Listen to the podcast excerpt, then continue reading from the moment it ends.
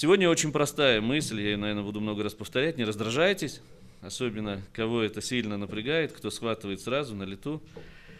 И начнем мы вот с чего. Да, тема э, простая, действительно простая на самом деле. И сложность ее вот в чем. Чистая теория, практически нет примеров. И поэтому надо сосредоточиться, потому что теряешь мысль, и потом ее находишь где-то в конце уже. А с чего мы начнем? С того, что в Писании существует два параллельных рассказа о сотворении человека. Обращали на это внимание, да? Все знают. Слава Богу за вас.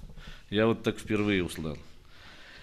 А, Ветхий Завет начинается с чего? С рассказа о семи днях творения, о творении мира, в том числе о творении человека, который заканчивается субботой, днем, когда Бог упокоился. Вот эта история занимает в Библии место с книги «Бытия», первая глава, первый стих, и заканчивается книгой «Бытия», вторая глава, третий стих. Но дальше, в четвертом стихе второй главы, мы вдруг вновь обращаемся к сотворению земли и к сотворению человека, как будто бы первой истории не было. И вторая часть начинается вот происхождение неба и земли при сотворении их, в то время, когда Господь Бог созидал землю и небо. И далее следует полное описание картины сотворения мира. Снова говорится о появлении растений, 2 глава 5 стих, о животных, 19 стих, и человека, и история заканчивается изгнанием Адама из Эдемского сада. Вот эти два рассказа, они совершенно параллельны и даже противоречат друг другу. И Макс пока, пока, уже показал. Да. Так вот, э, как воспринимать соотношение этих рассказов между собой? Они, их невозможно выстроить в хронологическом порядке. Они не идут один за другим, продолжая мысль, которая была в первом, дальше она продолжается. Нет такого. Они, эти два рассказа, развиваются абсолютно параллельно, одни и те же события, и заканчиваются абсолютно одинаково, заканчиваются э, изгнанием человека. И первый рассказ говорит об этом. Не будем его читать? Или прочитаем? Вы все знаете? Второй. Читать будем? Давай.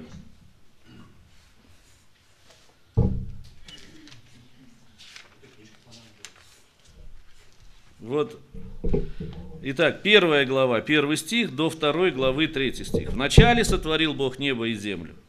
Земля же была безвидна и пуста, и тьма над бездну, и Дух Божий носился над водою. И сказал Бог, да будет свет, и стал свет. И увидел Бог, что свет, э, увидел Бог свет, что он хорош, и отделил Бог свет от тьмы.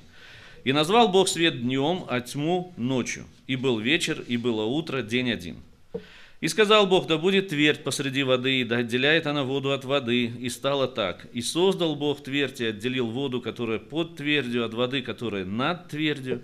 И стало так. И назвал Бог твердь небом, и увидел Бог, что это хорошо, и был вечер, и было утро, день второй. И сказал Бог, да соберется вода, которая под небом, в одно место, и да явится суша. И стало так. И собралась вода под небом в свои места, и явилась суша. И назвал Бог сушу землею, а собрание вод назвал морями. И увидел Бог, что это хорошо. И сказал Бог, да произрастит земля зелень, траву, сеющую семя по роду и по подобию ее, и дерево плодовитое, приносящее по роду своему плод, в котором семя его на земле. И стало так. И произвела земля зелень, траву, сеющую семя по роду и по подобию ее, и дерево плодовитое, приносящее плод, в котором семя его по роду его на земле. И увидел Бог, что это хорошо, и было вечер, и, был, и было утро, день третий. И сказал Бог, да будут светила на тверди небесной для освещения земли, для отделения дня от ночи, для изменений, для знамений и времен, и дней, и годов. И да будут они светильниками на тверди небесной, чтобы светить на землю. И стало так.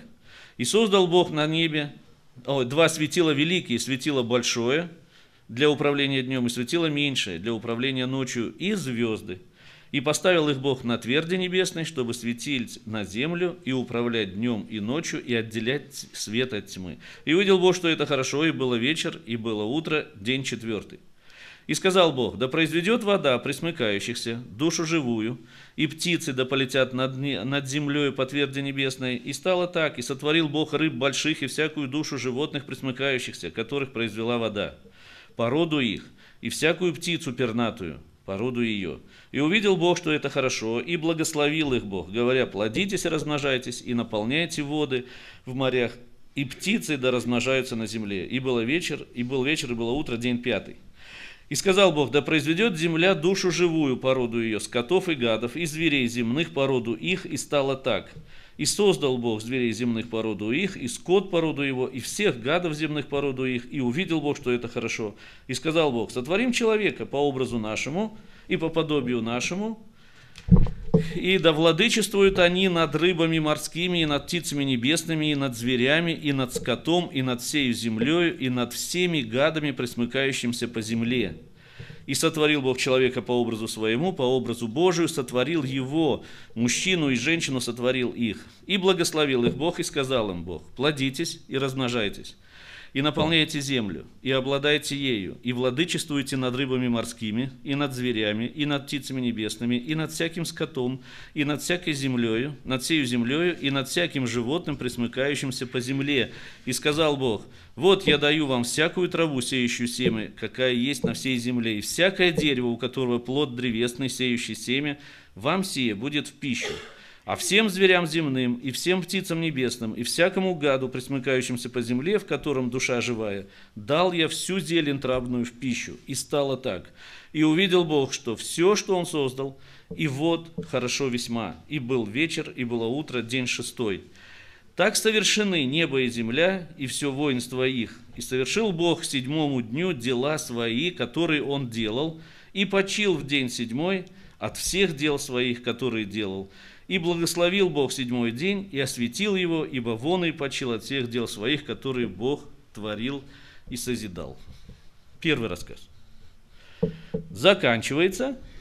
Второй рассказ начинается с книги, четвертый стих второй главы до третьей главы, 24 стих. Вот мы с вами прочли первый рассказ, казалось бы, ну, понятно. Представьте, что мы да, впервые читаем. Понятно, сотворил, все здорово так сделал.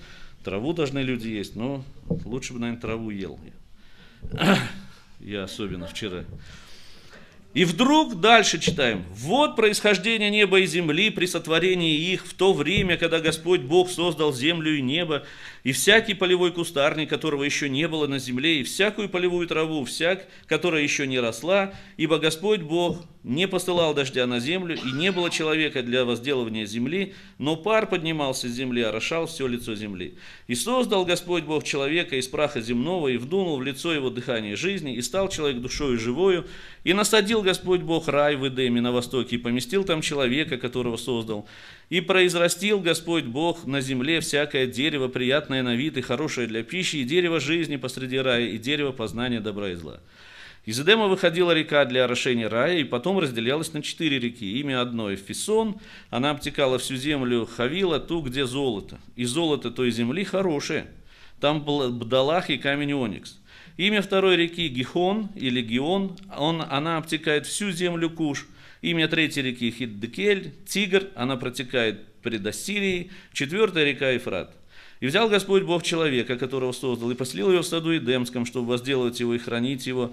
И заповедал Господь Бог человеку, говоря, от всякого дерева в саду ты будешь есть, а от дерева познания добра и зла не ешь от него, ибо в день, который ты вкусишь от него, смертью умрешь. И сказал Господь Бог, нехорошо быть человеку одному, сотворим ему помощника, соответственного ему.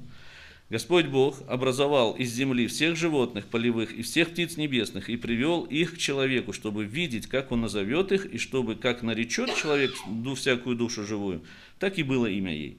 И нарек человек имена всем скотам и птицам небесным, и всем зверям полевым, но для человека не нашлось помощника, подобного ему. И навел Господь Бог на человека крепкий сон, и когда он уснул, взял одно из ребр его и закрыл то место плотью, и создал Господь Бог из ребра взятого человека жену и привел ее к человеку и сказал человек, о, это кость от костей моих и плоть от плоти моей, она будет называться женой, ибо взята от мужа своего. Потому оставит человек отца своего и мать свою, и прилепится к жене своей, и будут два, одна плоть. И было, были оба наги, Адам и жена его, и не стыдились. Змей был хитрее всех зверей полевых, которые создал Господь Бог. И сказал змей жене, подлинно ли, сказал Бог, не ешьте ни от какого дерева в раю. И сказала жена змею, плоды с деревов мы можем есть, только плодов дерева, которое среди рая, сказал Бог, не ешьте их и не прикасайтесь к ним, чтобы вам не умереть. И сказала змея жене, не умрете, но знает Бог, что в день, в который вы вкусите их, откроются глаза ваши, и вы будете как боги, знающие добро и зло.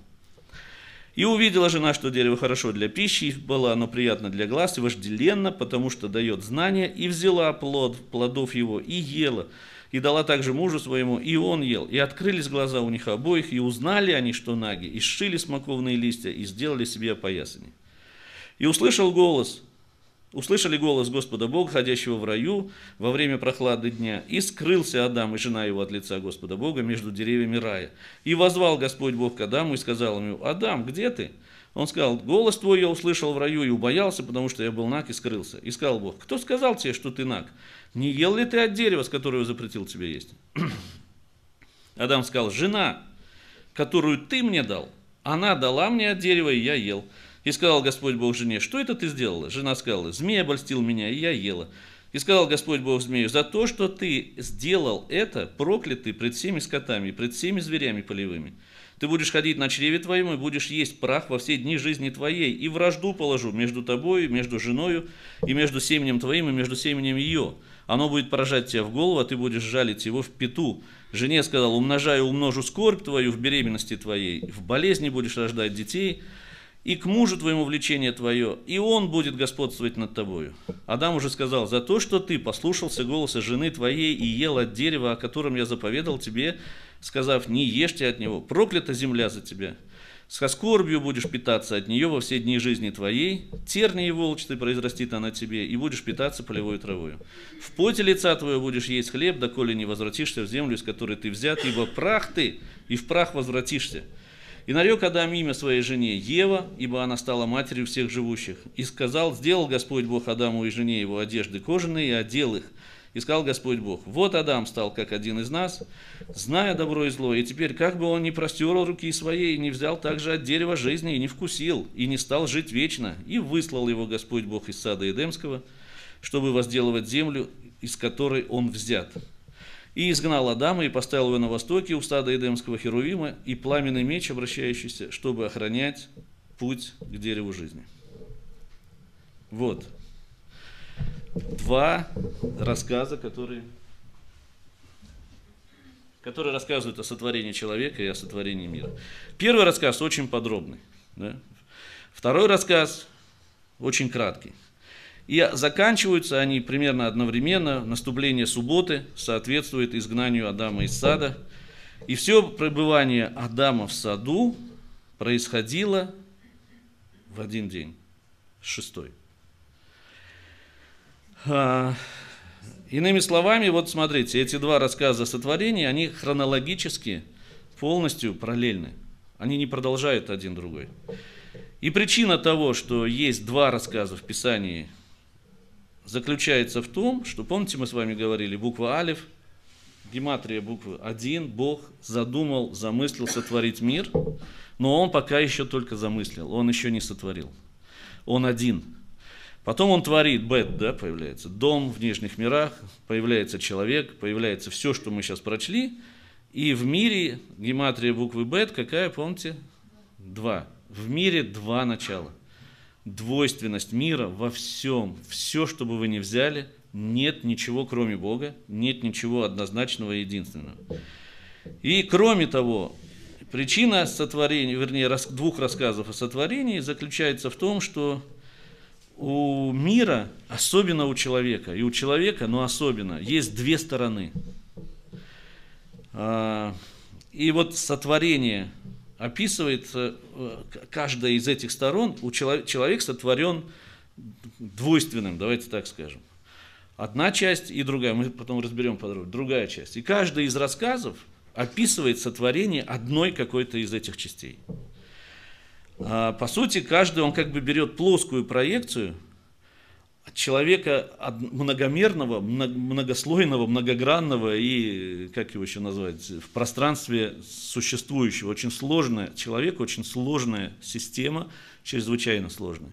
И поэтому в рассказах берется плоская проекция двух его особенностей, двух его частей, двух его составляющих. И суть человека – это конфликт между этими двумя частями. Вот это чрезвычайно важно. Мы с вами сегодня – Каждый из нас находится в этом конфликте. Каждый. Не зная об этом, скорее всего, но дальше буду, когда говорить, поймете, о чем речь. И чтобы понять и осознать этот конфликт, мы должны с вами рассмотреть различия между этими двумя рассказами о сотворении, а затем объединить оба рассказа в себе. Каждый. Каждый в себе. Иначе ничего не получится. Если мы будем читать с вами Смотрите, когда мы читаем с вами Писание, то не вздумайте читать его вообще любое, любую книгу Писания, не вздумайте читать как историческую книгу. Уйдете без плода, ничего в вашей жизни не изменится, никогда. Потому что, когда мы читаем ее как историческую книгу, да, интересно, там Ветхий Завет про евреев, но это там у них когда-то. Меня никак не касается сегодня. Понимаете, о чем речь? Писание, оно не говорит про евреев когда-то там, и не говорит про язычников каких-то, оно говорит каждый раз про каждого из нас. И поэтому, когда мы читаем Писание, это просто на будущее вам. Всегда себя ставьте на место каждого героя, ищите в себе все ситуации, в которые, в которые они проходили. И сегодня, когда будем говорить, вот или после, в группах особенно, ищите вот эти две составляющие человека в себе, каком соотношении они находятся и в каком конфликте. У кого-то, может быть, и нет конфликта, потому что он как бы однозначно, однопланов, как ангелы. Вот говорят, что, ну, это не Писание, не надо верить этому, что ангелы одноногие. Бог их сотворил вот так, что они одноплановые. То есть им дается задание, они исполняют только это задание. Они не как люди, что поехал, увидел там девочку, спас, туда побежал, там мальчика по, по, по, и, и прочее. Нет, они идут и исполняют одно задание.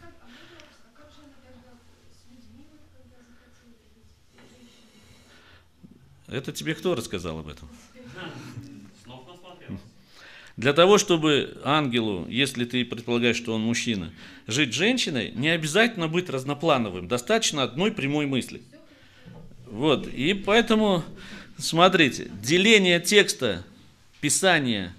Вот, вот что мы сделаем с вами. Э, прежде чем мы начнем рассматривать с вами эти два рассказа, анализировать их, надо сказать вот что. Наше, вот то, что сейчас я читал, деление текста на Писание в любой нашей, в любой христианской Библии, в любой, любом переводе, э, оно неправильное.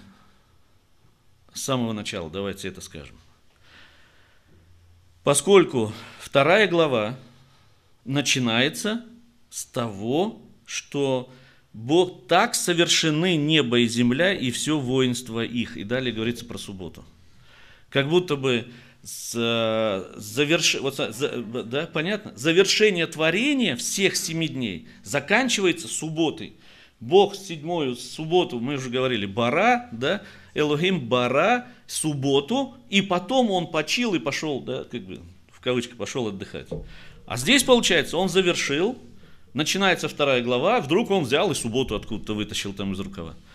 Поэтому здесь неправильно. Казалось бы, вернее, совершенно логично, чтобы завершение, вот эти четыре стиха из второй главы, они относятся к первой главе. Завершение всего творения семи дней и суббота, все, конец первой главы. Вторая глава начинается совершенно там. Вот откуда это все взялось? Оно взялось не из еврейских писаний, а из христианских писаний в 13 веке, когда христиане в Риме готовили, да, римская церковь, латинская церковь она называлась по тем временам, они готовили конкорданции, эти конкорданции Библии, это типа, типа э, симфонии, я так понимаю, да? По слову там что-то надо искать. Это было в 13 веке. И люди, которые делили Библию на главы, делали это приблизительно, не обращая внимания на логику текста. Просто разделили так удобнее, и все. И поэтому такое деление, оно а, изобилует огромным количеством ошибок, как, например, вот сейчас мы с вами увидели. Суббота относится ко второй главе, с чего это, когда творение все описывается в первой. И таким образом, а, эти вот современные главы в, тексте Писания, они просто для нумерации. Они как бы ничего нам, они как бы, ну, основываться где там, вот во второй главе, чтобы как-то где-то сориентироваться, да. А, но невозможно проводить анализ, логический анализ текста, основываясь на христианском делении, вот на нашем делении на это Писание на главы. Да. И, кстати, это деление проникло и в еврейское писание, в еврейские книги. И сделано это было вынуждено, потому что э, в средние века власти заставляли мудрецов евреев дискутировать с э, священниками-миссионерами по поводу иудео-христианского, э, ну то есть веры, иудаизма и христианства. И поскольку христиане постоянно ссылались вот на свое деление на главы, то евреи вынуждены отвечать им, тоже взяли это же деление, на самом деле э, оно неправильно. Исходным еврейским делением на текста вот, Писания, текста Тары, является деление на паршиот, называется, во множественном числе, это абзацы. Очень-очень приближенное название абзац не значит, что как у нас вот там по абзацам, да, а это, выдел, это целые логически завершенные куски текста, которые можно в принципе брать и даже отдельно как-то читать. Понятно, все взаимосвязано, все Писание. Но это вот так. И это разделение идет от дарования Тары, от Моисея. И поэтому, когда христиане поделили на главы, то сделали это настолько некорректно, что очень часто, не часто, но бывает, когда глава христи... христианского писания начинается внутри логически сформированного абзаца в еврейском тексте. Они даже не досужились узнать, о чем там речь, где заканчивается мысль, где начинается. Просто сделали вот так и все. Это вот, вот такая штука. Поэтому мы с вами должны это знать. Теперь давайте вернемся к анализу. А? Ну да, к анализу текста Писания.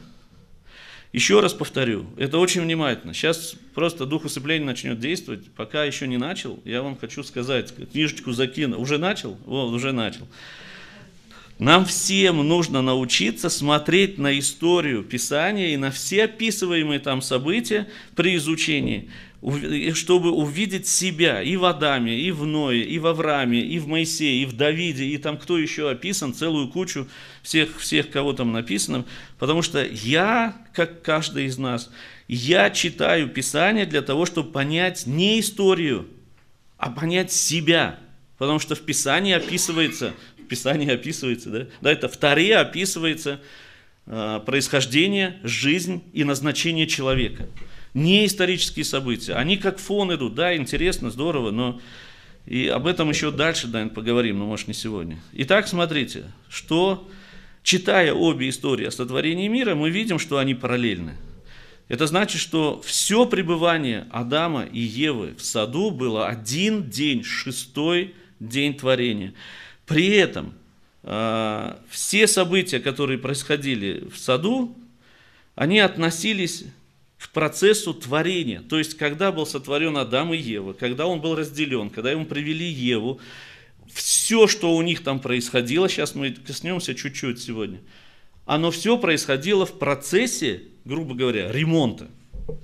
Понимаете, дурацкая аналогия, не знаю, как по-другому. Представьте, вы живете в квартире, у вас обыденная жизнь. Вот брат мой знает это, особенно Ольга. И вдруг происходит что-то – решение начать ремонт, оно вдруг осуществляется. И утром просыпается, о, как еврей говорит, ой, вей, где там все? Куда все делось? Нет ничего на своем месте, все валяется, все вот так, затыкано. Едим в спальне, кроликов препарируем в ванной.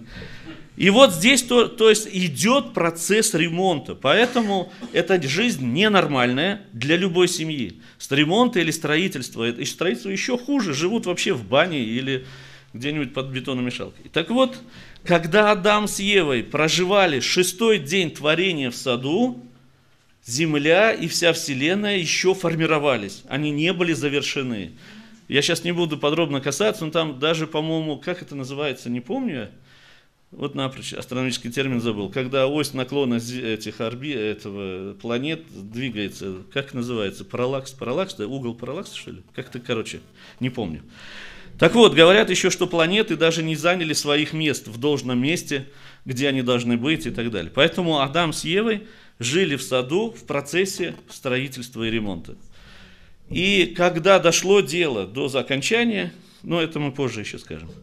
Так вот, смотрите, я сейчас буду читать, просто попытайтесь, чтобы заново не перечитывать все. Что происходило с самого начала? То есть хронология события, которое шестого дня творения. Сначала, да, я вам прочту оригинал и в одном только месте, ладно? Потом возьмем эту православную, эту синодальную Библию. Ну, синодальный перевод – это православный перевод, мы же знаем с вами, да? Так вот, сначала, первое, создал Господь Бог человека из праха земного и вдунул в лицо его дыхание жизни, и стал человек душой живой. Это в наших писаниях, это да, этот э, синодальный перевод. В оригинале написано примерно так же, но близко очень, но тем не менее. И вылепил Ашем человека из праха и вдохнул в ноздри его душу живую, и стал человек существуем живым. Интересная вещь, почему в ноздри? Все, что в Писании написано, даже запятая, даже маленькое слово, даже предлог, имеет абсолютное значение. Ничего случайного нет. А мудрецы говорят следующее. У нас есть семь врат, через которые что-то человек получает извне и отдает вовне. Какие, знаете, да? Глаза, уши, ноздри и рот. Всего. Только здесь, больше ничего не берем. И когда Бог хотел, ну что, через роды, нет, он потом он сказал, с ангелами он там разговаривал, он сказал, нет, он там дальше извратится, человек начнет грешить, и он своим ртом будет говорить такие мерзости, что Дух Святой, то есть Дух Бога, дыхание Бога, часть Бога, она не может пройти через рот, она свернится и так далее. Через глаза тогда, то же самое. Он будет смотреть, куда не надо, и будет видеть то, что не требуется, и будет пялиться, куда не, не, не следует. И через уши. Он говорит, нет, не пойдет, потому что враг будет ему говорить ложь, или подхалимы будут говорить там какие-то комплименты, он будет слушать это все. И единственные ноздри.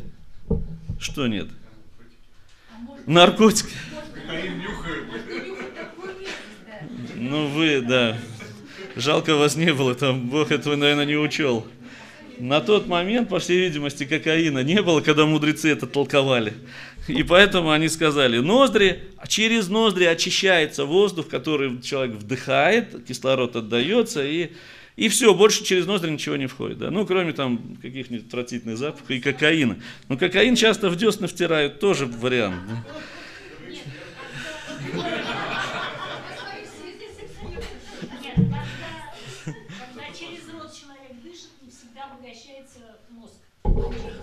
Ну, это не нормально дышать через рот. Это когда не хватает, да, человек бежит, или когда у него с перегородкой что-то, как у меня. Вот. Да, идет, смотря что идет. Так вот, поэтому через ноздри. Ну, вы развили полемику. Просто хотел вам сказать. Дальше что происходит? Короче, он его создает из праха. Да, то есть э, Дух Божий чистым через нос ходит. Бог создает из праха человека когда Адам, там интересно, кстати, не знаю, дойдем мы до этого, давайте я скажу, как он его творил. Он взял, э, а ладно, давайте потом. Он взял из разных мест, я сейчас не вспомню, просто не хочу придумать. Из разных мест Земли взял землю, вернее, из Вселенной взял землю для творения различных частей тела. И когда этот лежал, Адам, еще слепленный только, еще не ожитворенный духом, и Бог перед глазами у него провел всех, всех людей, которые произойдут от Адама. Всех. Он увидел всех своих потомков. Вот. Когда он пока лежал, пока не вдохнул он, да. Так вот, он создает из праха, потом вдыхает, отдает ему часть себя. Дыхание – это часть Бога, оно вошло в Адама, давайте скажем, через ноздри будем верить, не было еще кокаин тогда. И оно осталось чистым, и человек стал существом живым. Далее что происходит? Затем Бог помещает человека в саду в Эдемском. Это 15 стих, 2 глава, 15 стих, кто пишет. Дает ему заповедь есть от плодов сада, это 16 стих. Не есть от дерева познания добра и зла, 17 стих. Затем говорится о ненормальности того, что человек, Адам, остается один. Это 19, 18 стих. И Бог приводит к нему животных. 19 стих – среди которых человек пытается, да, еще такая история есть, но это все эти не из Писания, что ангелы сначала сказали, а что это ты ему даешь такие привилегии, такие права, посмотри, он вот, что это превознес его, он говорит, ну, он же умнее, чем вы, Бог говорит. Они, нет, давайте поспорим, там начали, да позвольте, позвольте. Он говорит, ну хорошо, давайте, привел ему, я не помню, какое-то животное, говорит, ну назовите его. Весь сон ангелов пытались его назвать, так и не смогли. А разные имена придумали, всякую глупость, но не смогли. Не могли увидеть суть этого животного, проникнуть туда внутрь, потому что Адам называл, исходя из сути, не просто от балды давал имя. А? Да. Дальше приводит животных, Адам дает им имена и пытается среди них найти себе пару к счастью, не находит. А, это 20 стих. После этого Бог создает из ребра Адама. Мы говорили с вами про ребро, помните? Не обязательно ребро, это грань. Да? Женщину, Хава называется она, в русском переводе это Ева, и приводит ее к Адаму. На этот раз, как только он ее увидел, он сказал, вот тоже русский перевод – не, смотрите, он говорит, вот эта кость от костей моих, плоть от плоти моей, она будет называться женою, ибо взята от мужа. Где логика? Причем тут муж, жена, а разнокоренные слова, нет никакой связи между мужчиной и женщиной. И он чуть он вообще, вот будет называться женой, потому что от мужа взяла, и, и мог, мог бы назвать деревом, потому что от камня, ну, ну да. Опять возвращаемся к ивриту. Муж на иврите, как будет, помните, я говорил в семейном семинаре, не однажды. Иш, Два слова, два буквы. Иш, жена, Иша. И поэтому она взята от мужа, часть жены в муже, она вот взята. Что дальше происходит? Дальше Адам вступает в интимные отношения со своей женой сразу. И в результате у них, в результате у них немедленно рождается Каин. Тоже сразу. Дальше события развивались таким образом, что в раю, да, сейчас пока, что Адам и Ева поддаются уговорам змея, она таки срывает этот плод, кормит его еще заодно и Адама. После этого Бог изгоняет их из сада. Она родила Каина в саду. Уже после съедения плода познания добра и зла – но до того, как Бог выгнал их из сада, у них рождается Авель. А, дальше. Съедение плода с дерева происходит за три часа до наступления шаббата. Три часа не хватило им, чтобы потерпеть. И уже до седьмого дня, до шаббата, до субботы Адам изгоняется из сада – и суббота, день, когда Бог перестал кардинально как-то творить что-то там с нашим миром делать, Адам уже вне сада, и с этого момента начинается жизнь нормальная, в кавычках возьмем, нормальная, к которой мы с вами привыкли, как мы живем. Конечно, они были еще пока не такими грешными, как мы, и все такое, но вот. Теперь смотрите, обратили все внимание – на два момента, между собой связанные, которые противоречат нашему естественному обычному представлению о Писании, о развитии и сотворении. Во-первых, что дети рождались уже в саду, и во-вторых, что Адам вступает в интимные отношения с женой а, еще до съедения э, плода с дерева познания добра и зла. Мы так с вами не научены, правда? Да. Иными словами, Выясняется вдруг сегодня, что секс совершенно не связан со съедением э, с дерева познания, с грехопадением Адама. Обычное представление у нас с вами состоит в том, что дети Адама родились после изгнания уже из сада. Это основано на 3 глава, 24 стих. Сказано, «И изгнал Адама и Еву» и так далее, и так далее. А еще дальше, 4 глава, 1 стих. «И Адам познал Хаву, жену свою, и она зачала и родила Каина». Вот на этих стихах мы делаем с вами вывод однозначный, что это произошло вот таким образом. Но мы с вами говорили, в прошлое воскресенье я вам показывал, что такое различные уровни прочтения Писания. Вот если оставаться на первом уровне, не назовем буквальном, то да, так оно и есть, так и кажется, что все это так и происходило. Его выгоняют, То есть он согрешил, потом они с Евой вступили в интимные отношения, что и грехом, потом его выгоняет, и дети рождаются уже где-то там. На самом деле это не так. Если мы внимательно с вами начнем углубляться в этот текст и вот эти слои снимать, не будем сегодня так глубоко уходить, как в прошлый раз, то текст нам показывает вот что, что существование или начало интимной связи Адама и его жены и рождения детей было еще в саду до, до того, как они съели дерево, ой, плод с дерева познания. Стих, 2 глава, 24 стих, который по тексту, даже если следить примитивно, идет до того, как они съели этот плод. И там говорит Адам, когда Иш, Иша, и он говорит, потому оставит человек отца и мать, и прилепится к жене своей, и будут одна плоть. Что такое оставит человек? Человек это Адам, прилепится к жене. Что это значит? Это значит интимные отношения в браке. Это значит сексуальная связь. Что такое будут одна плоть? Это не значит, что они соединены. Приходит время, когда приходится не работает соединение уже. Я не знаю, как... Понимаете, о чем речь? То есть мужчина и женщина могут стать одной плотью только в ребенке. Больше ни в чем. Поэтому, когда Адам это проговаривает, то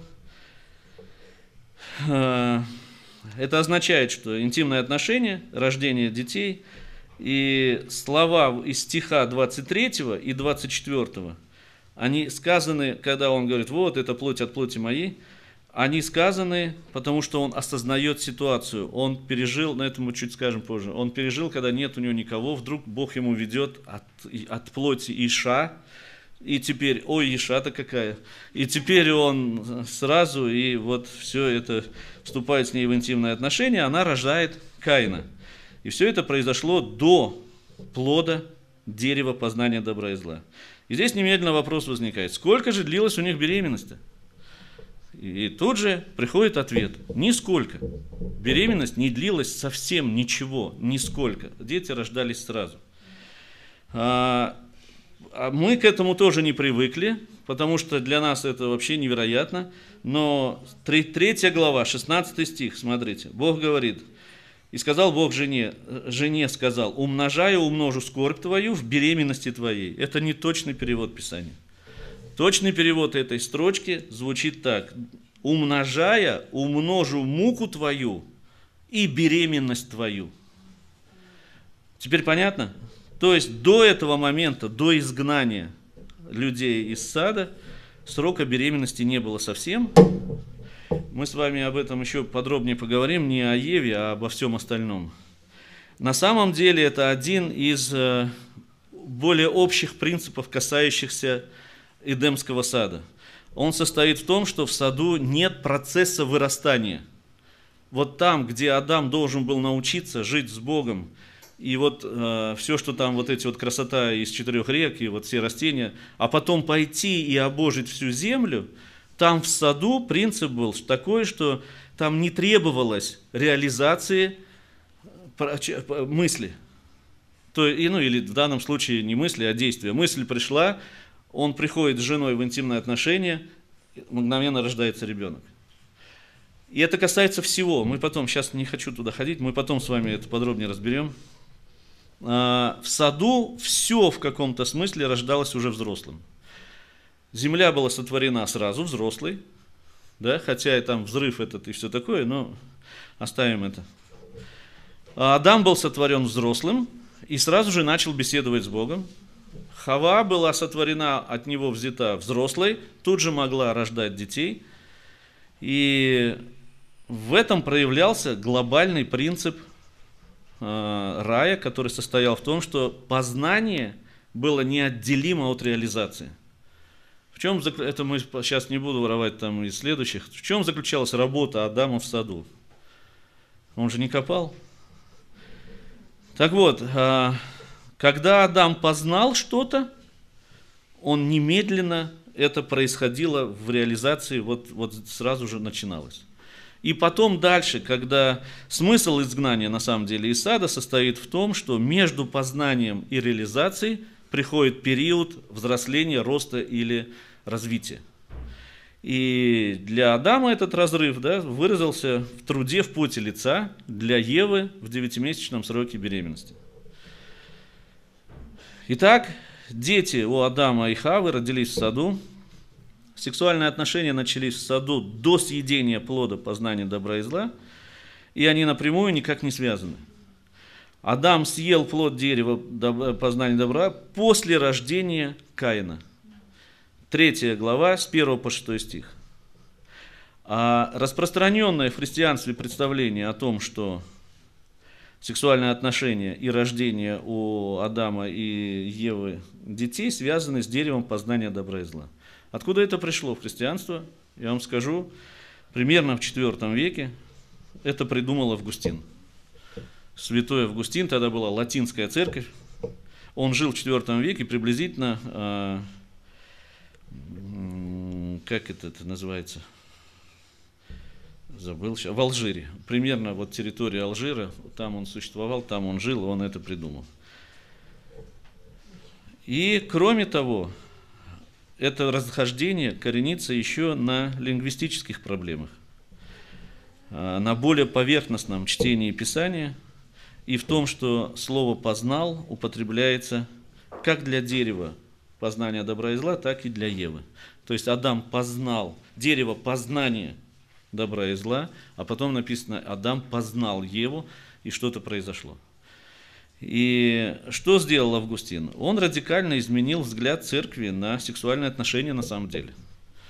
Он все это свел к тому, что он посчитал, что сексуальное, сексуальное желание человека он назвал похотью – и сказал, что оно греховно само по себе.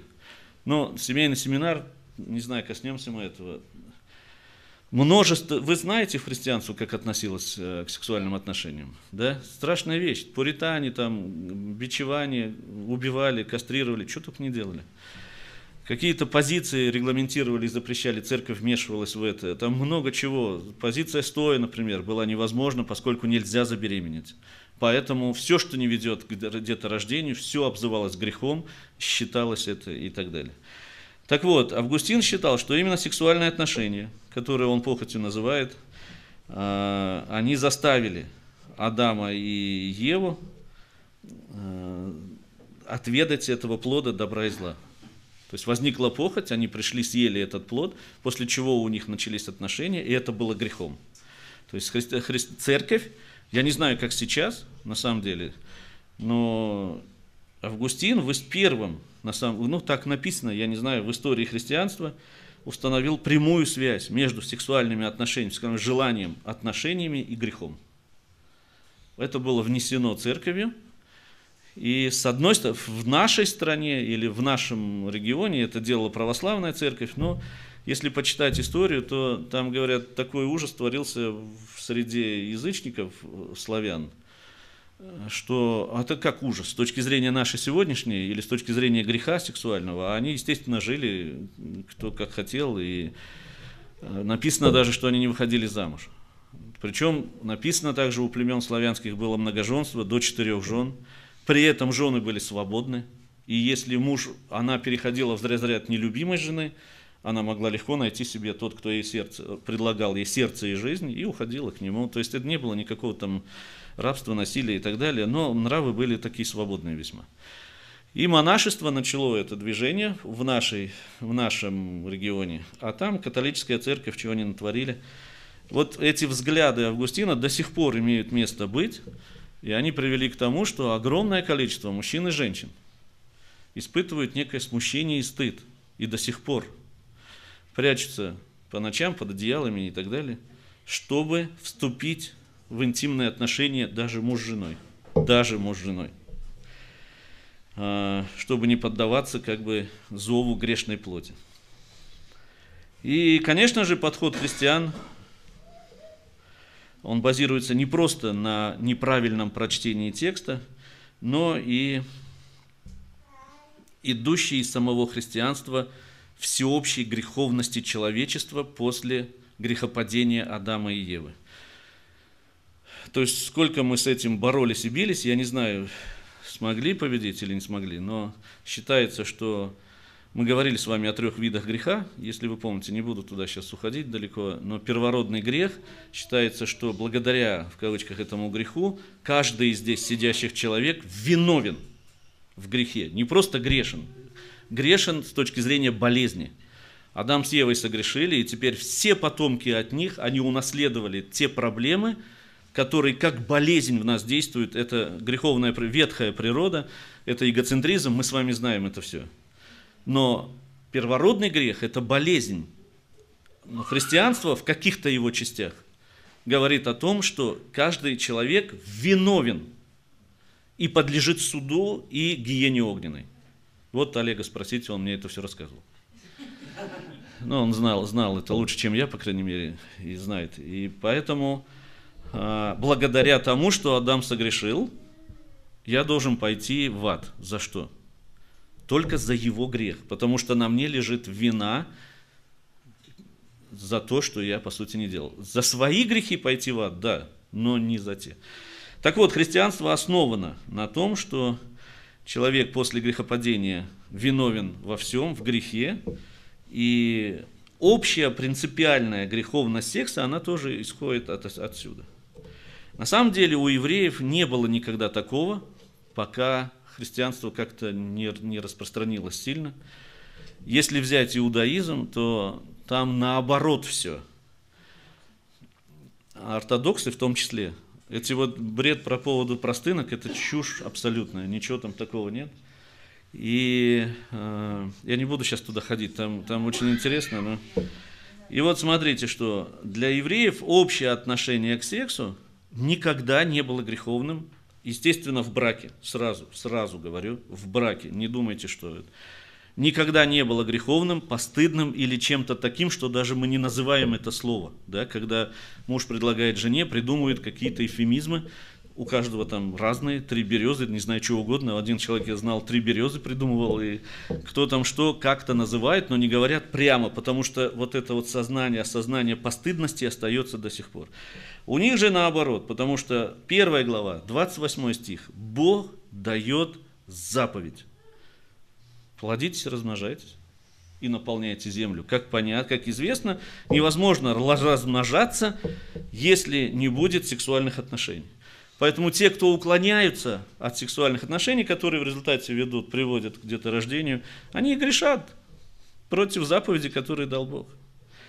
Конечно, нельзя уходить в абсолютное вот это вот э, вакханалию и как многие с кем попало, как попало, потому что там уже начинает нефеш, которая занимает первое место – вместо ехида, и, и становится, животная природа становится на первое место, и мы уже об этом говорили. Человек говорит, да ну а что я, посмотрите, самцам нужно там три самки, ку, петуху четыре курицы, а мне не хватает одной жены. Это чистой воды животные вещи, не имеющие отношения ни к заповеди, ни к Богу, ни к, ни к сексуальным отношениям, ни к человеку.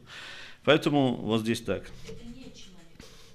Ну, в точке зрения Бога, да. Теперь возвращаемся к источнику неправильного э, или поверхностного чтения Тары, где дается представление, что Адама и Евы дети родились в изгнании. Это ошибочное представление, оно возникает из грамматики. Стих 4.1, где после рассказа об изгнании сада сказано в обычном переводе «Адам познал Еву, жену свою, и она зачала и родила Каина». Это в нашем переводе – в тексте, смотрите, в этом стихе употреблено три глагола. Познал, а, зачала, родила. Так вот, все три глагола в нашем Писании стоят в одном прошедшем времени. У нас нет сложных прошедших времен, да? как э, в, в английском, например, да, или в, у иудеев. В грамматике иврита имеется очень большая разница между ними – Второй и третий глаголы «и зачала», «и родила» они стоят в, таком, в такой форме прошедшего времени, которая образуется, помните буквы, этой, этой буквой «вав».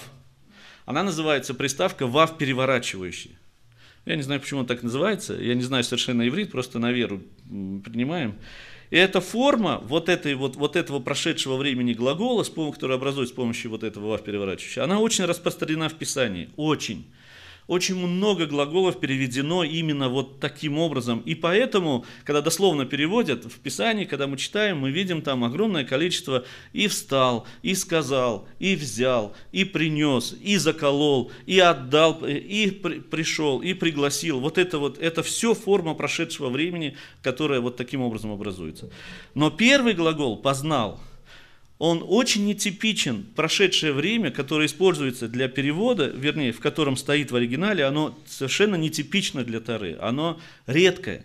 И чем оно характерно? Тем, что кто английский учил, это past perfect. В русском языке нет этого времени, и когда приходится переводить эту форму, то переводит описательно. В английском языке есть у них три, прошедшие, три формы прошедшего времени, в иврите тоже есть.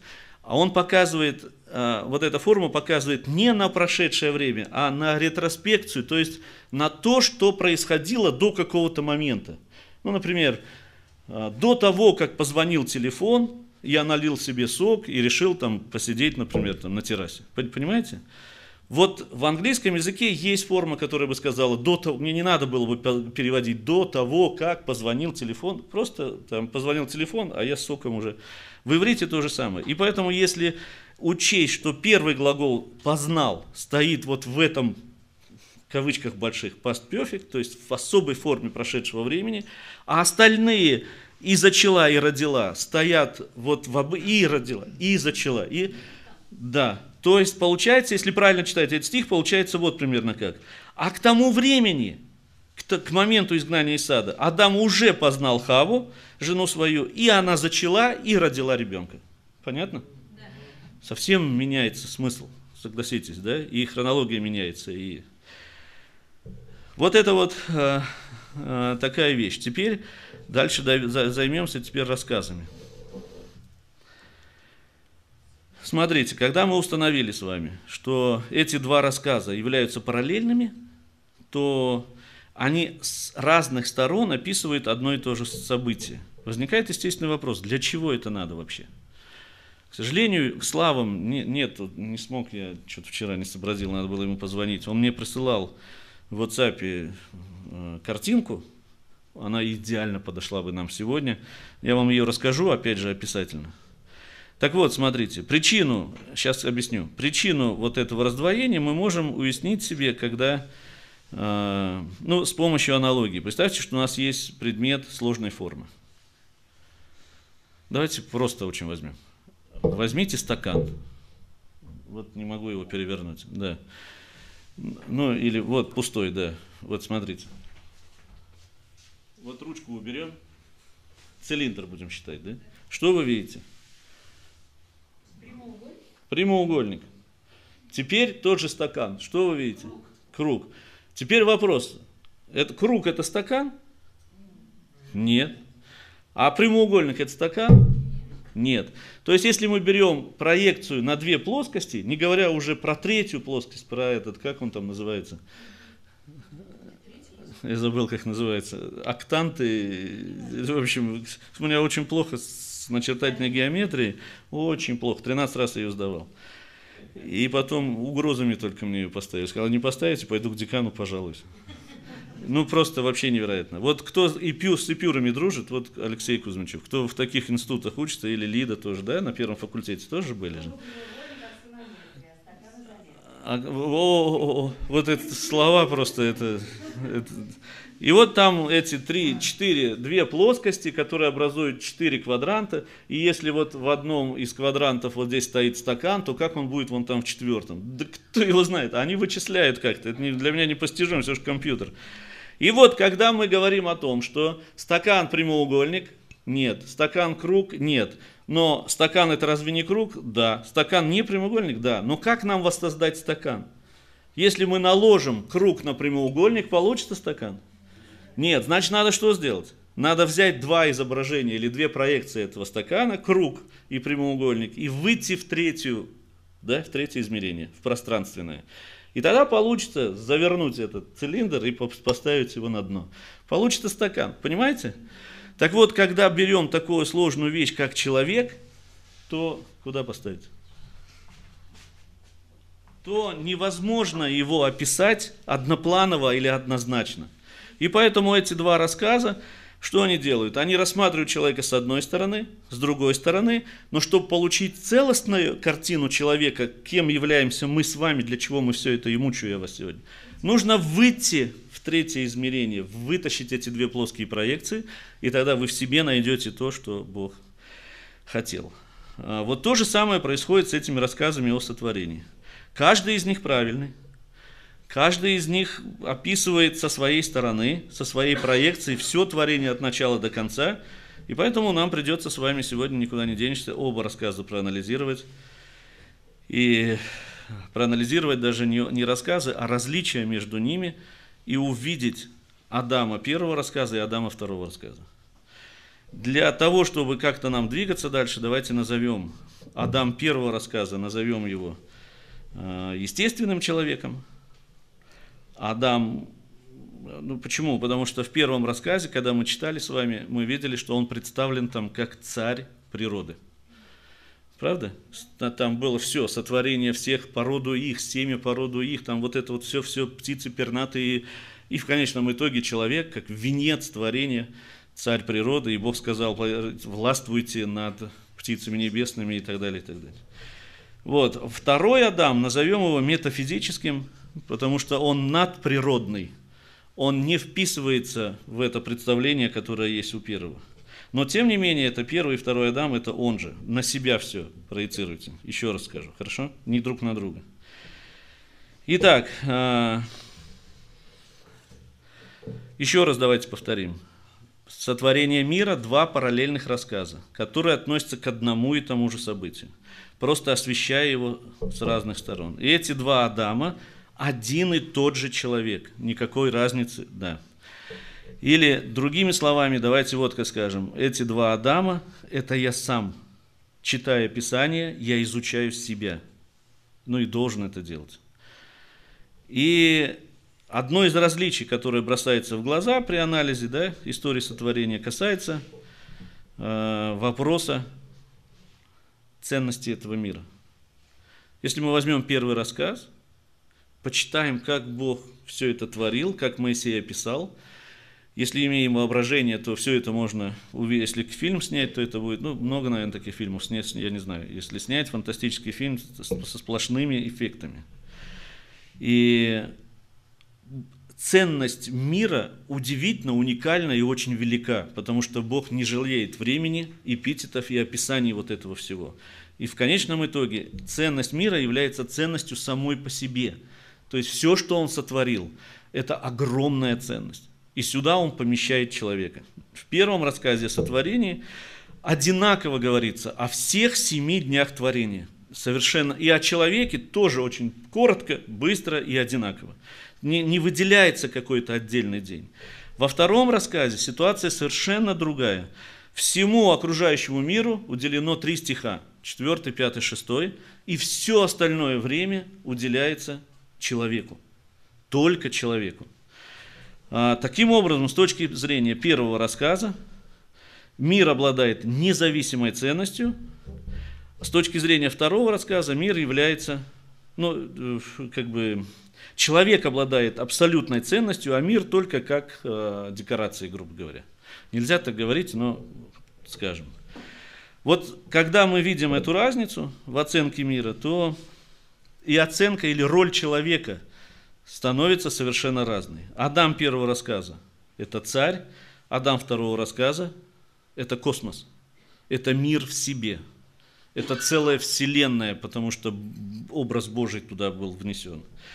Первый рассказ описывает человека как царя, 1 глава, 26 стих. «И сказал Бог, сотворим человека по образу нашему и подобию нашему, и да владычествуют они над рыбами морскими, над птицами небесными, и над скотом, и над всей землей, и над всеми гадами, присмыкающимися по земле». Итак, назначение человека – это царство и царствование в этом царстве. Понятно? Вот естественный человек создан по образу и подобию Бога. Нельзя ни в коем случае считать первого Адама примитивным. Что он там от Сахи, что он там. В нем образ и подобие Божие. В нем огромнейший потенциал, и он равномощен второму Адаму и Богу в чем-то. Понимаете, каким сотворил? Образ Бога и подобие Бога говорит, во-первых, о личной связи человека с Богом. Она возможна только у человека. Ангелы видят Бога, у них нет личных взаимоотношений, они общаются, они служебные духи. Только человек входит как личность с личностью во взаимоотношения, ну, если входит. И второй момент – это наличие свободной воли. И вот тут возникает очень интересный вопрос, мы его буквально краем коснемся, с Арсеном обсуждали уже, но вот смотрите. Когда греко-римское э, христианство привело Троицу, то со временем сделали из нее идола. Сделали трех богов.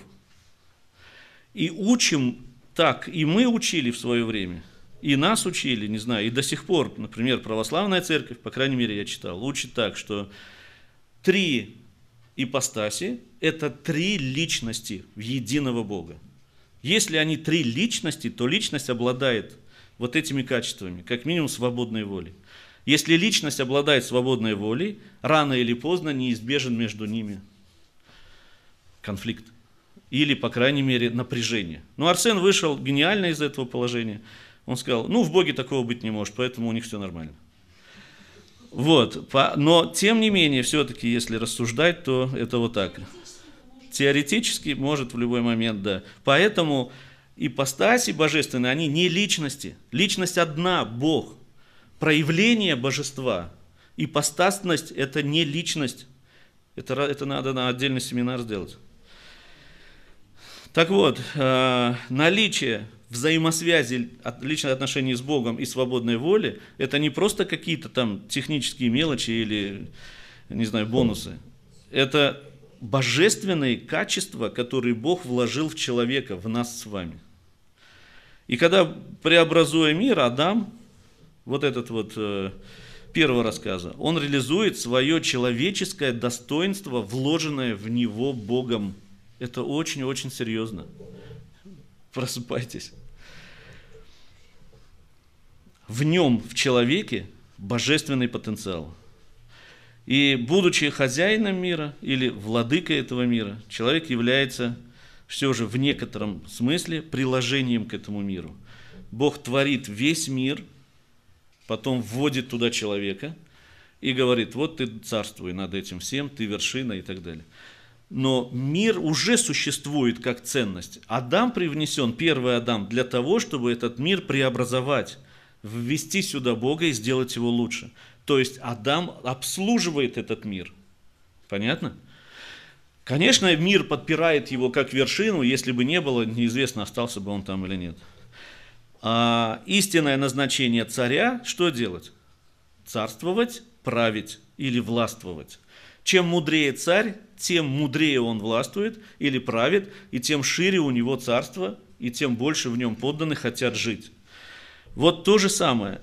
Когда мы читаем описание всего творения, которое Бог сотворил, понятно, что это огромное, сильное, мощное и красивое царство. И поэтому Адам сам по себе, когда внедрен в этот мир, он является очень сильным и как бы мощным таким правителем, царем. Но, тем не менее, а, он все-таки как будто бы обслуживает этот мир. В противоположность, второй рассказ противоположный, там мир является инструментом для человека.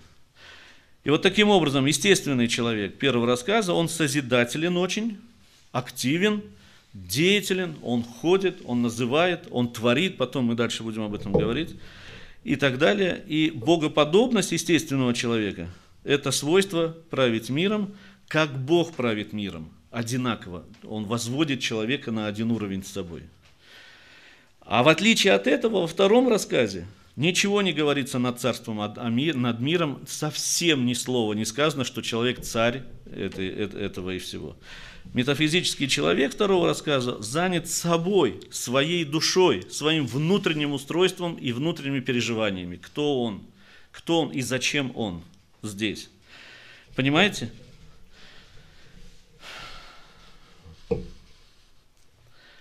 И во втором рассказе весь мир э, еще раз, да, как приложение к человеку.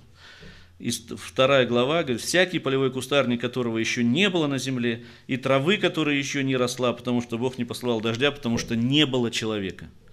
Вот весь мир, он обслуживает человека, чтобы человек развивался как Бог. Дальше идем.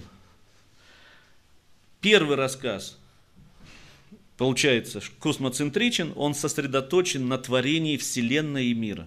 Второй рассказ, антропоцентричен, он сосредоточен на творении человека с его внутренним миром, внутренними переживаниями. Понимаете, для чего я вам рассказываю, дальше пойдем. Человек, важным отличием, давайте так скажем, первого Адама от второго является то, что первый Адам представлен как часть всего человечества. То есть в первом рассказе об Адаме он не является автономным а индивидуумом, отдельным личностью, которая вот так вот рассматривается. Он часть всего человечества, которое от него произойдет. А? Начало, да. Более того, он создается как мужчина и женщина. Он сразу создается в семье. И сразу же начинается у него вот эта сексуальная связь и порождение потомства. И благословил их Бог и сказал, плодитесь, размножайтесь, наполняйте землю и так далее. Когда Адам был сотворен с Евой в одном, помните это время до разделения, то написано, что она была кенигдо. Что такое кенигдо? это, опять семейный семинар, это жена, которая, если муж удостоился, она за него. То есть она вместе с ним, она его поддерживает, она идет вместе. Если муж не удостоился, то она будет против него, потому что нужно равновесие. Иными словами, если мужественность мужа, как правильно сказал, да, в семье ставится под сомнение – или жена ее нивелирует сама, сама ее туда, то получается она занимает мужскую роль, а как известно, два мужчины в одном гнезде не живут, потому что мужчина не отказывался от своей, но он не перестал стать мужчиной, он стал функционально женщиной. И есть мужчины, которые уходят от этого и прячутся, и говорят, ну ты сама реши, ну ты сама позвони, ну ты сама скажи, как чай, кофе, сама реши, поедем отдыхать, ну сама реши, а куда пойдем, ну сама реши. Таким, или, а, а как вот сделать? Ну, я это не могу. Да, говорят жены. Он это нет, у него руки для другого, он не приспособлен к этому. Давайте мастера вызовем. Это мужчина, который ушел от ответственности и мужественность, свою, ну, как раз, да.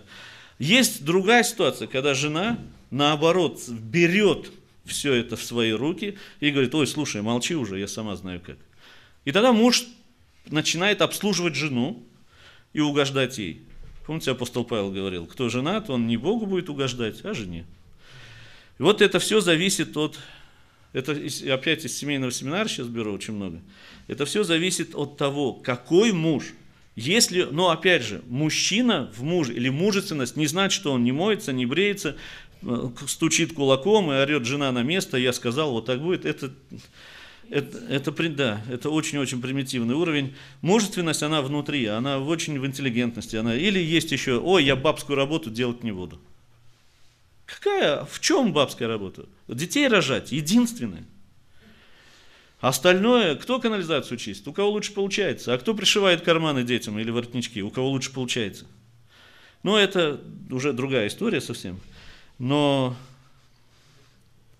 еще раз скажем, что Кенигдо это и сотворил помощницу напротив него. Если дословно переводить иврит, получается, Бог сотворил помощницу напротив него. Казалось бы, чушь какая-то, взаимоисключение. Но если муж удостоился быть мужем, она за него. Если он отдал сам, либо позволил, чтобы жена взяла, она будет против него. Жена берет власть у мужа и все время против него. Вот что Адам родился в семье. Каким он был, мы пока не знаем. В общем-то, это мы в семинаре об этом поговорим. И Адам не является... Э, отдельной индивидуальностью, какая, какая-то личностью, которая ценна сама по себе, в которой есть внутренний мир, какое-то внутреннее устройство, конституция, желание, переживание, мысли, творчество. Мы не видим этого ничего. Мы видим одно, что он обслуживает внешний мир, что он царь, и он владычествует и царствует, называет животных и так далее. Вот в, в отличие от второго рассказа, да, и когда Бог творил, после сотворения человека, он сказал, и увидел Бог, что это хорошо весьма. Пять дней было хорошо, а сейчас хорошо весьма, что такое весьма? Ну, очень, хорошо, очень. То есть Бог увидел, как человек вошел в творение, занял свое место в равновесии, в гармонии, абсолютно все творение пришло, когда Бог ввел в конце туда человека. Вот такая вот э, вещь. Что касается второго рассказа, то мы видим, что он... Э, а, да, еще, в отличие от второго рассказа, он от первого, то есть э, э, Адам второго рассказа исключительно на себе сосредоточен. Он не занимается миром, он переживает кризисы, он переживает одиночество, оно пережито им опытно, он начинает искать, Бог приводит к нему животных, чтобы он называл, и он среди них начинает искать себе пару или помощника. И он понимает, он называет их животные, он видит, что животные все приходят парами, и он, тут еще одна интересная история, ну ладно, там она, что, а, потом уже после грехопадения, когда Адам царь всего мира, но чтобы он не превозносился, Бог создает клопа или комара, и человек от него бежит, как у Юли мы пытались шашлык сделать, просто мы не смогли там оставаться как не хотелось в саду, мы вынуждены были запереться и дверь еще закрыть, еще долго вот этим махали. Вот такой комар человека приводит в бегство, царя всего творения, чтобы не превозносился. Да, да, да. Да, да. Так вот, теперь смотрите, человек второго, да, он э, единственный в саду, кто без пары, он переживает одиночество по-настоящему. Дальше он переживает кризис, когда он хочет пару и не может ее найти, но не нашлось для человека помощника подобного ему. Первый Адам является не одиноким, он никогда не был одиноким, он часть всего творения и уже сразу с женой. Второй, второй Адам пережил одиночество, он занимается своим внутренним миром, ему там до дела нет до этого всего. А, еще один момент, а, что ни для сада, ни для дерева познания добра и зла, ни для всей этой истории с падением, согрешением и так далее, изгнанием из сада, даже упоминания не нашлось в первом рассказе. Не потому, что они такое слабое какое-то воздействие на мир производят, а потому что там история совсем о другом, о сотворении человека и введении Адама, который должен этот мир преобразовывать. Только во втором рассказе мы читаем о деревьях, о том, что они согрешили и так далее целиком относится к метафизическому человеку. А, после того, когда мы с вами вот хоть немного это рассмотрели, вот теперь скажите мне, какой Адам более богоподобен? Первый, который обслуживает мир. Кто так думает еще? Ну, из себя направлен, как бы, под себя, внешне. Да. Ну, очень нетипично, да. А кто думает еще? Кто-нибудь думает? Скажи мне. Второй. Ну так какой все-таки? Какой более духовен, так скажем? Второй. Вот это проблема наша. Вот для чего мы с вами сегодня все это вот мучились и вот это все переживали. Это наше с вами христианство, это стереотипность, которую нам, ну, в которую мы с вами восприняли с течением христианского времени ни один Адам не ближе к Богу и не дальше от Него. Мы с вами, вот для чего я это и говорил вам, смотрите, э, первый Адам, как правило, мы всегда склонны, я внутри себя анализировал, честно, если быть, я действительно сказал бы, что второй Адам духовнее. Он думает о мире внутри себя, о мироздании, о своем месте, кто он, для чего он родился, для чего Бог его, вот это вот все-все-все. А первый Адам живет, он потомков плодит с радостью, и вот там потом дальше мы с вами посмотрим, как он с этими деревьями и в саду, что он делал. Но, понимаете, в первом рассказе говорится о том, что он сотворен по образу и подобию Божию. как он может быть не богоподобен. Хотя во втором рассказе говорится о том, что Бог вдохнул дыхание в ноздри его. Поэтому нам с вами чрезвычайно важно понимать, вот ради чего мы это все сегодня слушали. Я понимаю, что вам оно вообще поперек и неинтересно не и не нравится, но если вы этого не поймете, бессмысленно дальше ваше христианство, потому что вот эти две части, что делать? Жить миром, не миром греховности или падения человеческого, а жить естественным миром вокруг, или жить Богом. Мы с вами до сих пор бьемся сегодня. По себе даже скажу. Я вам уже рассказывал, какой-то семинар был. А, сижу, молюсь и думаю, как вот сделать водосточную эту трубу, как бы туда залезть. И приходят мысли какие-то. И тут же думаю, Господи, прости, ну вот что я? Я же на молитву, я же на общение с тобой. Ну что мне этот водосточный, да пусть так течет. И вот так постоянно. Кто-то наоборот делает водосточные трубы, растит там, я не знаю, детей, бизнесом занимается и так далее, и ему там по барабану. Само собой идет и идет. Но есть люди, которые высоко организованные, и они маются и пытаются совместить эти две части. Они не совмещаются в том понимании, в котором нас с вами научили. У нас всегда противопоставлено это все. Человек естественный, природный человек, который ну, я не знаю, любит выращивать розы, и человек духовный, что ты там по печенью о плоти, брось ты этот дом, что ты там в огороде ковыряешься, молись там, все, тебе надо молиться. Понимаете, и мы так пытаемся жить. И это несовместимо, потому что эти две вещи не противоположны. Мы всегда выбираем одну за счет другой. Сюда ввалимся, как с баней мы сейчас. И думаю, Бог, где ты? Приходим в среду на молитву, я не могу выбраться из этой бани, или окна мы ставим вдвоем с Ириной, ставим окна. Брат взял, уехал. Да, да, помогу и уехал. И мы вдвоем. И я думаю, как это сделать, как то сделать. И сидим на пророческой молитве, дальше окон и бани никуда не идет. И я начинаю терзаться, все, Господи, прости, каяться, а покаяния нет в такого нормального, я словами, Господи, прими хотя бы слова, я буду стараться, там что только не... Или наоборот, да, по барабану весь дом, что у нас и было лет 8-10, наверное, да пусть себе не рассыпается, есть же где жить, что надо еще, да что мы жалуемся, есть еда, есть крыша на голову, да нормально все, и вот, давай, ой, Господи, и тоже особо, да, крыльев нет. И вот эти вещи у нас – они не разнонаправлены, они не входят в противоречие друг с другом, они параллельны, они суть одно. Мы должны с вами ходить двумя ногами. Почему ангелы одноногие? Они, кроме Бога, ничего не знают. Когда мы с вами не ходим двумя ногами, то значит, что одну ногу мы пытаемся закинуть вон туда, пока это остается здесь. Падение неизбежно. Никогда не продвинемся никуда.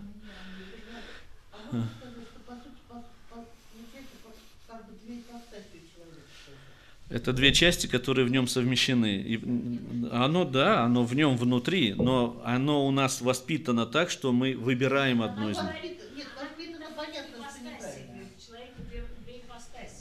Ну, а что ты хочешь сказать? Ну, не уживаются же. Я об этом и пытаюсь сказать уже два часа. А, аминь. Аминь. Смотрите, Бог сотворил нас такими, что мир, который Он творил, он имеет абсолютную ценность, потому что Бог вложил в него душу, сердце, мысли, время, силы, если брать человеческий образ. Он вложил творчество, он в сердце вложил любовь, всю любовь. Он нам такой мир дал. Если сейчас мы махнем или начнем покорять, или пинать кошек и собаку, да пошел ты, я пойду молиться – то это говорит о том, что что ты мне тут... Одна история была, пришел к мудрецу один человек, ну, не к мудрецу, а к духовному, к духовнику, и говорит, научи меня к Богу быть ближе. Тот говорит, ну ты скажи, ты хоть любил кого-нибудь? Ой, слушай, меня это не интересует. Ты вот, я ничего, мне не, мне все за ссор принимаю, как апостол написал. Научи меня к Богу быть ближе, я хочу с Ним соединиться, я хочу, хочу прям вот так духовным стать. Он говорит, ну ты хоть кого-то когда-нибудь, ты подожди, куда ты, ты хоть женщину, ребенка, брата, отца, мать, ты кого любил? Не забивай мне голову, мне это не интересно. Вот Бог и я, я хочу к Нему, и вот это вот все. Он говорит, ты, ты ничего не выйдет у тебя Ты даже на первую ступеньку не встал, даже у тебя, у тебя в сердце не родилась любовь никому. А ты пытаешься мне попросить, что, попросить меня, чтобы я тебя на последнюю возвел. Вот этот путь мы с вами здесь проходим. И любовь к этому миру, она очень приятна, если можно сказать Богу. Когда мы пренебрегаем этим миром, еще раз говорю, не грехом, не то, что мир извратил, а чистотой, вот, вот все, что есть. Когда мы пренебрегаем, надо и дом содержать, надо и огород, и надо и дела делать, и на дачу ездить, и, и все это должно в Боге быть, все. Когда мы начинаем одним пренебрегать, мы ему говорим, Бог, да ты что со своими тут обезьянами этими и кроликами, да не хочу, мне вот главное небеса, ангелы, мне вот туда. Ну не получается так. Баня тоже мир. Нет, ну баня, смотри, это же, ну, условно, как бы, это то, что создаешь ты, по идее. Ну, из того, что Бог мне дал. Да. Ну, очень легко, смотри. Вот мы идем с тобой, дай Бог, чтобы она у нас в этом году. Мы идем с тобой в баню, но с тобой не идем. Мы идем в баню, ну, потом решим. Идем в баню, и если она хорошая, то мы там получаем нечто такое, что оттуда, когда выходим, садимся и говорим, Господи, какой ты великий и чудесный. Или как евреи, помните в Ушпизине, благословен ты Бог, Отец Вселенной, что дал нам заповедь омовения рук. Вот мы будем так же. Благословен, что дал баню и идею, как там быть. Например. Но если мы уперлись только в баню, и начинаем там жить, радоваться, наслаждаться, благоденствовать, ой, там для здоровья, а Бога забыли, то опять одну ногу забросили туда. Когда пытаемся все это прижать и стать духовными, одну ногу опять забросили. Вот надо вам научиться, нам всем, это все соблюдать. Поэтому я и рассказал, Адам первый, абсолютно естественный, погруженный в мир для обслуживания, созидания и властвования. Если царь будет убивать подданных или драть с них налоги, никто не захочет жить. Царство опустеет. Если мы будем пинать, ломать, э, там, брать у природы силой, а не милостью, то ничего не будет. Она, разрушится, весь мир мы можем разрушить. И точно так же Он создал нас личностями, которые зациклены или сконцентрированы на себе самом, на своем внутреннем мире. Кто я, что я, зачем, Господи, как мне вот это вот все, для чего, как мне послужить, как вот то, что Алексей начал говорить, чудесные вещи. Дары, для чего, как мне добрые дела, к Нему приближаться. Невозможно одно без другого.